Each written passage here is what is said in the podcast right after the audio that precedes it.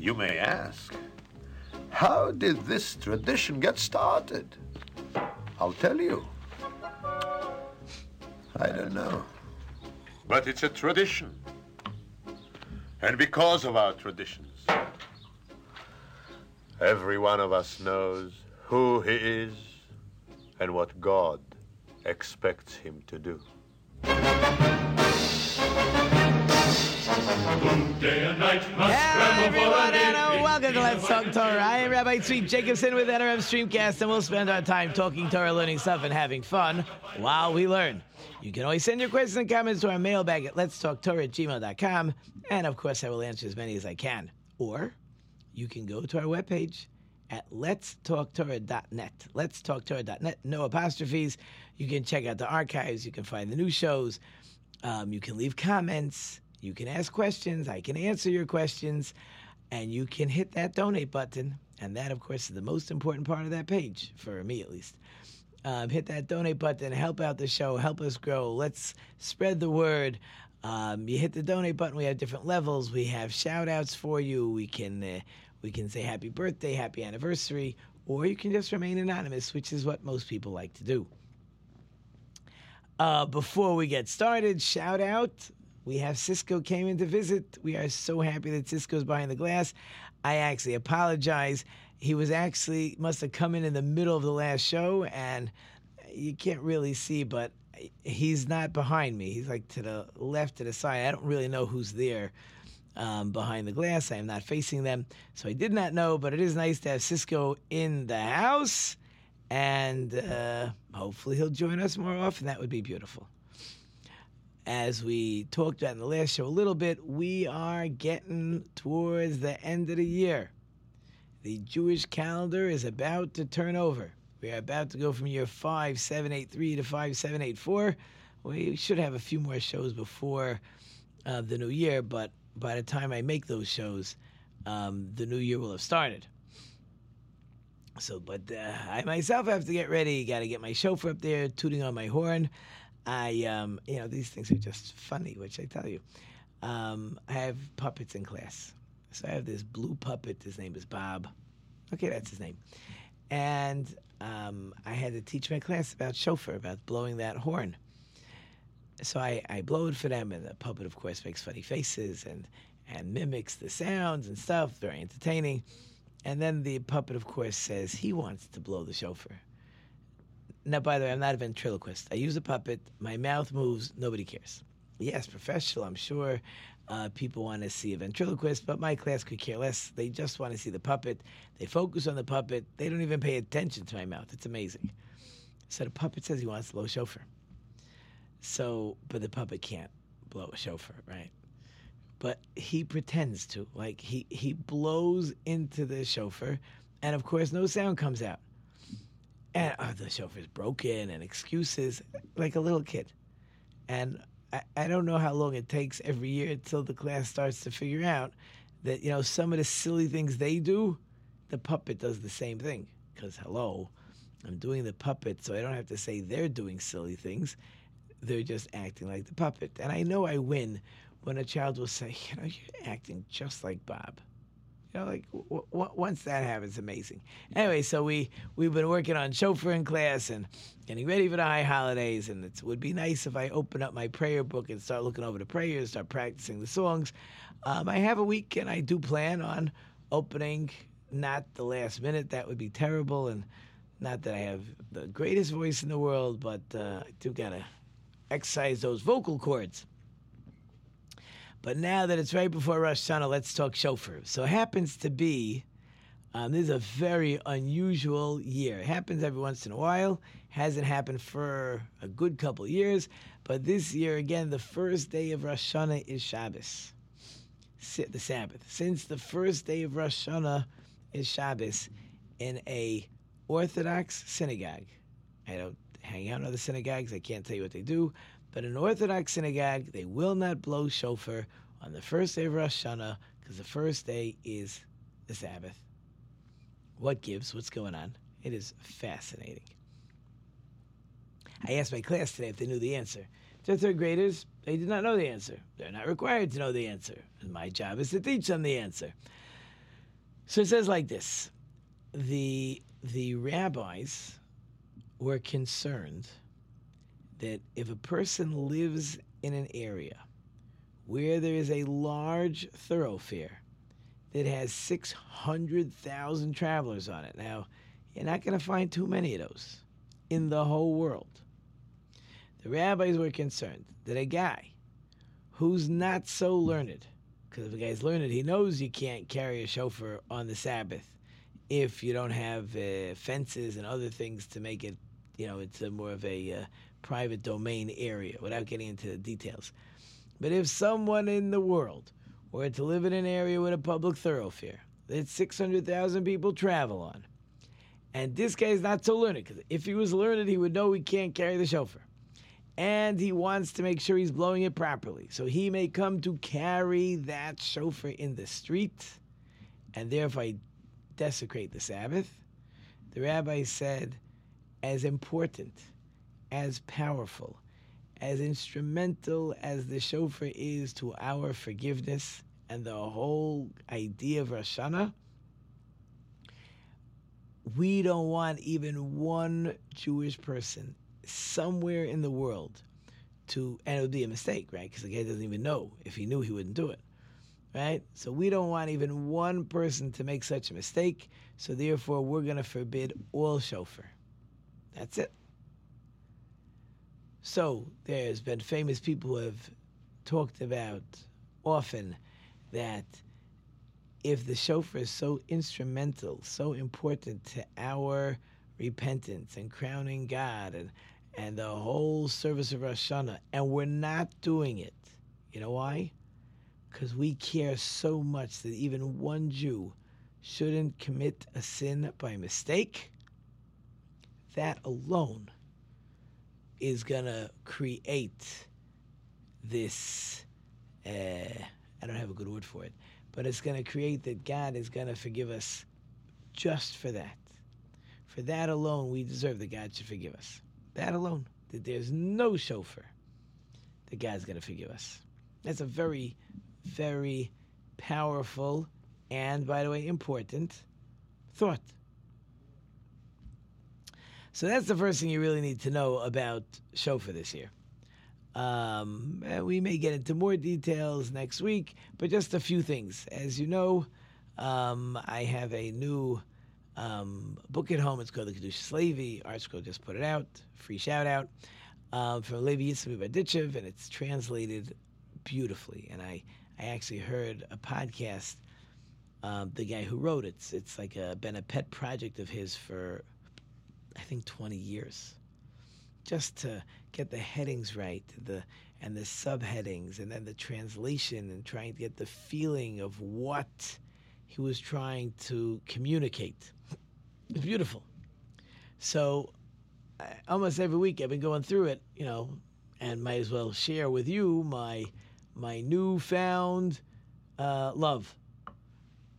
Because I always do that. Every time I find some new uh, book, Sefer, that I enjoy what he has to say, I mention it. You know, it'll carry me on for three, four, eight months, year, year and a half. Then we get to the next one. So he says like this one of, there's so many lessons. The shofar, the shofar is not, it's true that there is the command, the simplest, straightforward thing that everybody has to realize that the shofar is a mitzvah that we are following what the Torah wants to blow the shofar on Rosh Hashanah. We blow different sounds. But there's multiple lessons in the shofar for us to learn. And all of them are important, as many as we can keep in mind. We should be thinking about on Rosh Hashanah. So one of them is the concept of the sounds that the shofar makes. So he says the the tkiya the tkiya equals love. That just straight, smooth sound, ladies and Berditchev says, is referring to God's love for the Jewish people. Probably, if we think about it, probably the reason is because the opposite of love is when something is broken, right? Love is when there's two people parents and children that they create a bond. That bond is straight, no breaks. None, zero, no breaks. That's love. God loves the Jewish people. The broken sounds are actually referring to when we are breaking our connection with the evil inclination. We need to break it. That's what a, sh- a shever, shever is the word break, right? We need we need to to conquer it, and we need God's help. And then, right? So God started out; He put us in this world. God loves us. Okay. The problem is we follow our evil our evil inclination. We need to break that connection with the evil inclination, and we need God's help to break that connection. And then we have the tkiya again. Then we have that again, that love. Now there's other similar concepts that talk about when a person is born, he's created whole, and then but he the person is broken because he's he's not acting the way he should, and he the person feels bad, and that again is breaking, and then again the person stands up tall, and that's the key again. All all thoughts, symbol, symbolisms, things that we should have in mind. We should be recognizing that that's what the shofar is representing, and that automatically, right, will create um, the relationship we need with God. Once we know what we're supposed to be working on, right, that's what we'll do, and that's what we do during this high holiday season. You know, it's interesting in the in the Rosh Hashanah prayer on the um, the the middle group called Zechronos, where the verses talk about how God remembers. So we say in the prayer, we say, Ata Olam, you remember Hashem, God, you remember everything. So what does that mean? What, what, what do you mean you remember the deeds of the world? So let's think about this for a second. You have a father, and the father enjoys when his son says something intelligent. Now, you know, when I sit by with my children Friday night, Shabbos day, and they have stuff they want to say that they learned in school, or a thought that they that they saw somewhere, or a story that they heard, a lot of times they say, "You probably know this already. You probably know this." So I say, "What? So you can't tell me?" Then you can never talk to me because I know many of the things you've already, certainly when they're younger, right? But even as they get older, a lot of stuff they want to discuss. Yes, they can have a different uh, take on it, and we can have a discussion. But a lot of the stuff they're discussing is stories they want to repeat. I've heard. So now you can't talk to me. Now I'm not allowed to listen to you because I heard it. That's ridiculous. Then I can't talk to my children. And parents love talking to their children. So I tell them, I say, I- am not complaining. I would love to hear what you have to say. now, sometimes I say a story wrong and it, it has to be corrected, but I don't stop them anyways. First time with the story. You get confused, you don't remember the whole story, you don't remember the, the Torah thought you're trying to say, I'll help you out. Of course, I want to hear you say it. Right? That's what fathers, mothers, parents, that's what we do. We love to listen to our children. And till the children start getting older, generally we are more intelligent than our children. And if you don't allow your brain to go to mush and you continuously study Torah, the likelihood is that in certain ways you're going to always be ahead of them because they're studying, you're studying. So, so what? So my child can't say something to me? Like, that's ridiculous. It helps we get older, we forget a lot of stuff. So my children have to remind me. So, anyways, it's good. But forget about that. The point being that that I can tell my children truthfully, I love to hear them say stuff. I love to hear them say the same story that I know. I love to hear them say the same Torah thought that I've said a hundred times. And next thing you know, I, I love that Torah thought. I've said it a bunch of times. I love it. Thank you for sharing it again and again. Right? So God is really doing the same thing. Isn't that the same? Isn't that the same thing that's going on? Right? That God is listening to us say stuff. You think God doesn't know?